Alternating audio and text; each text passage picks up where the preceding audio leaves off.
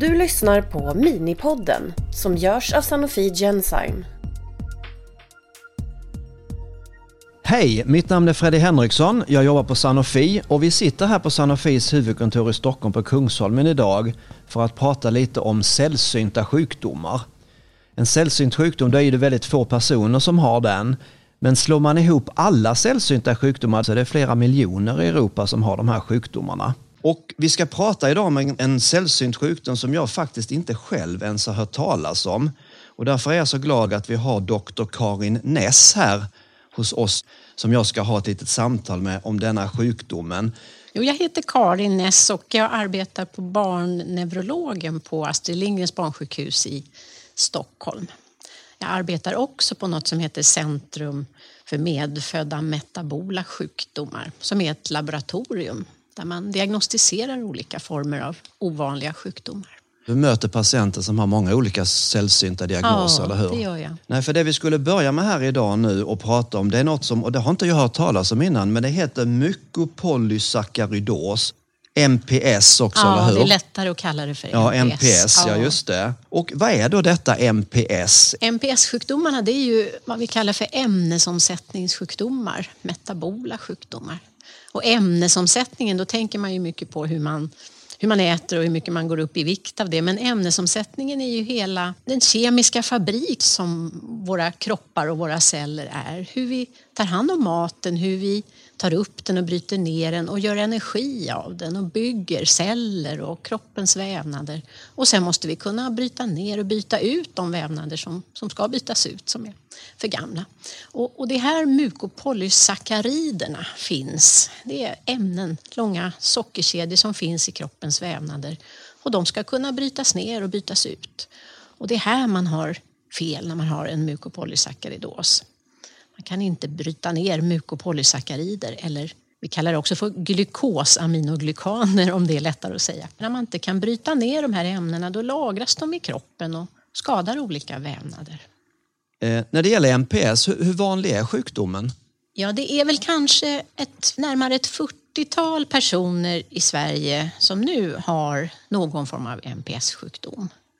Och den vanligaste formen är MPS 1 och där är det kanske mellan 15 och 20 barn och ungdomar som har den sjukdomen. Vilka symptom kan man tänka sig att få vid den här sjukdomen? Ja, vid den svåra formen som börjar redan när man är barn så är ju det typiska för mukopolysaccharidoser att de drabbar många av kroppens organ och funktioner. Det som brukar märkas först hos barnen är att man är sen i sin utveckling. Kanske sen i att börja gå själv, sen med att börja prata. Men det är också så att hörselnedsättning är ett vanligt symptom på sjukdomen och det kan komma tidigt i livet. Lite senare kan det handla om synsvårigheter. Det kan handla om att man får en påverkan på hjärtat. Det är också så att skelett skelettet är annorlunda format vid mukopolysaccharidoser och det där kan leda till att man kan gå på ett lite annorlunda sätt. Man kan ha besvär från lederna med värk och att man är stel i lederna. Och man kan till och med behöva följas av en ortoped och kanske operera höfter redan under barndomen. Går det att se rent deformiteter då i skelettet på något sätt eller? Det som man kan se är att man eh, kan vara lite kortare. Man kan också se att skelettet har en annorlunda form. Man kan ha lite större huvud, man kan ha lite kortare nacke och lite rundare bröstkorg. Det kan vara på lite olika sätt. Men det verkar ju då som du säger att har man MPS så är det rätt så många olika organ som påverkas helt enkelt av den sjukdomen. Ja, Mm. Det är det. Och man kan behöva ha kontakt med väldigt många olika doktorer inom sjukvården. Vad är det som gör att man får den här sjukdomen? Beror det på arv eller vad, är anledningen egentligen? Ja, mukopolysaccharidoserna det är genetiska sjukdomar. Så alla de olika formerna beror på att man har eh, ett fel i en viss gen. Och en gen är ju som ett recept för ett ämne som ska vara verksamt i kroppen. Och I det här fallet är det gener som är recept för vad vi kallar för enzymer som ska hjälpa till att bryta ner de här mukopolysackariderna eller glukosaminoglikanerna. Hur ärvs sjukdomen? Ja, sjukdomen är vad man kallar en autosomalt recessiv ärftlig sjukdom.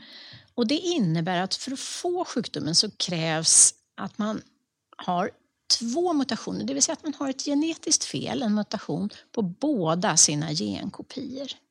Och I regel är det så att man har ärvt en mutation från vardera förälder. Medan ett syskon kan ärva de friska genkopiorna av sina föräldrar. Och då inte får sjukdomen? Nej, en anlagsbärare för NPS 1 blir inte sjuk. Nej. Men det innebär då att om man har den här sjukdomen själv, då finns det också risk att ens barn kan få den då, eller? Ja, om du har sjukdomen själv så blir dina barn anlagsbärare. Men sen eh, beror det på vem du slår dig ihop med. Ja. Ehm, för att barnen ska bli sjuka så behövs det att din partner också är anlagsbärare. Då finns en risk mm. att något av barnen får sjukdomen också. Och det är ju det är en sällsynt sjukdom. Om vi nu säger att man misstänker att man själv eller ens barn skulle kunna tänka sig att ha den här sjukdomen. Vart vänder man sig då för att utröna och se om det kan vara NPS? Då ska man vända sig till en bra barnläkare eller en bra vuxenläkare. En distriktsläkare kan vara en klok person att börja med och berätta om sina misstankar så att man kan få rätt prover tagna. Och då skickas de proverna till något av de två laboratorier som finns i Sverige och som, där man diagnostiserar de här ovanliga sjukdomarna. Det är inte en fysisk undersökning? På jo, det är ja. förstås också. Ja. Det är ett samtal och det blir en fysisk undersökning där man tittar efter symptom som kan finnas just vid mukopolysackaridos. Ja. Om man har svårt att få kontakt med en läkare, det kanske behövs remisser och en, liksom en starkare misstanke, så kan man ju börja med att ta kontakt med till exempel Centrum för sällsynta diagnoser för att höra vart kan man vända sig.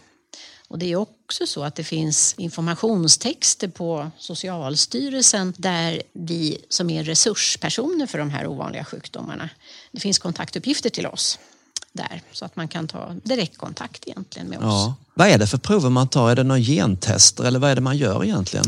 Man lämnar både urinprov och blodprov. För man brukar börja med att i urinen titta efter de här mukopolysackariderna eller glukosaminoglykanerna. För har man en mukopolysackaridos så utsöndrar man höga nivåer av mukopolysackarider i urinen. Och då vet vi mer säkert att jo, men det här är någon form av MPS-sjukdom. Och nästa steg blir ofta att då undersöka om man har någon aktivitet i det här du kommer ihåg att jag pratade om enzymet som skulle bryta ner mukopolysackariderna. Ja. Då brukar man mäta enzymaktiviteter för att mera komma underfund med vilken typ av MPS det är. Och sen brukar man gå vidare och då titta på den genen som är aktuell för just det enzymet som är som ett recept för det enzymet. Och då letar man efter genetiska fel eller det som kallas för mutationer i genen. Men när man väl har fått en diagnos, då är det väl specialistläkare sen som gäller framöver? Ja, absolut. Ja.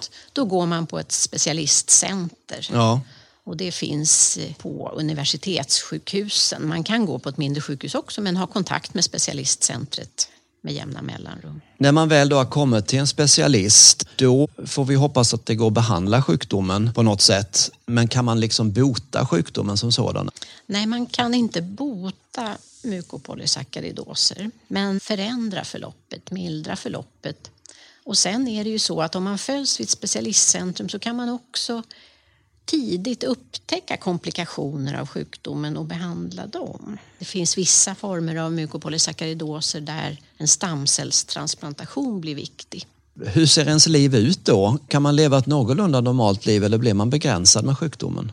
Man kan leva ett bra liv på det sättet att man inte behöver känna sig begränsad. Men man lever med sjukdomen och det är ett annorlunda liv jämfört med en person som inte har en mukopolysaccharidos skulle jag säga. Kan man göra något själv då så att säga för att få ett så bra liv som möjligt vad gäller livsstil och annat? Man kan leva till exempel ett så rörligt liv som möjligt. Ehm, att röra sig på ett roligt sätt. Det är ju så att mukopolysaccharidoserna påverkar mycket förmågan och orken att röra sig. Ja, det är ju viktigt både för kroppen men, men även för själen tror jag. Ja. Det är ingen speciell kost men Nej. det är klart att det är viktigt det är det ju för alla människor. Ja, att ja. äta bra, ja, just det. äta regelbundet så man också får energi för sitt liv. Sen tror jag att, att ha en kontakt med andra personer som har liknande sjukdomar kan vara väldigt stödjande och hjälpande och man kan få mycket tips mm. om hur, hur man kan lösa saker i livet. Om vi då tittar lite framåt. Du som läkare, vad skulle du önska vad gäller MPS i framtiden? Vad är det som behövs för att eh, livskvaliteten hos de här patienterna ska förbättras? Det är klart att man önskar sig bättre behandlingar. Det jag hoppas är också att man ska kunna komma åt till exempel det här att skelettet är annorlunda uppbyggt och att man har mycket problem från skelettet. Tänk om man kunde komma åt det på ett bättre sätt. Något som är viktigt för framtiden är ju också att försöka öka kunskapen om den här sällsynta sjukdomsgruppen. Både hos sjukvården, hos läkare så att man tidigt kan upptäcka och just börja med behandling tidigt i livet. För det vet vi att det är så viktigt.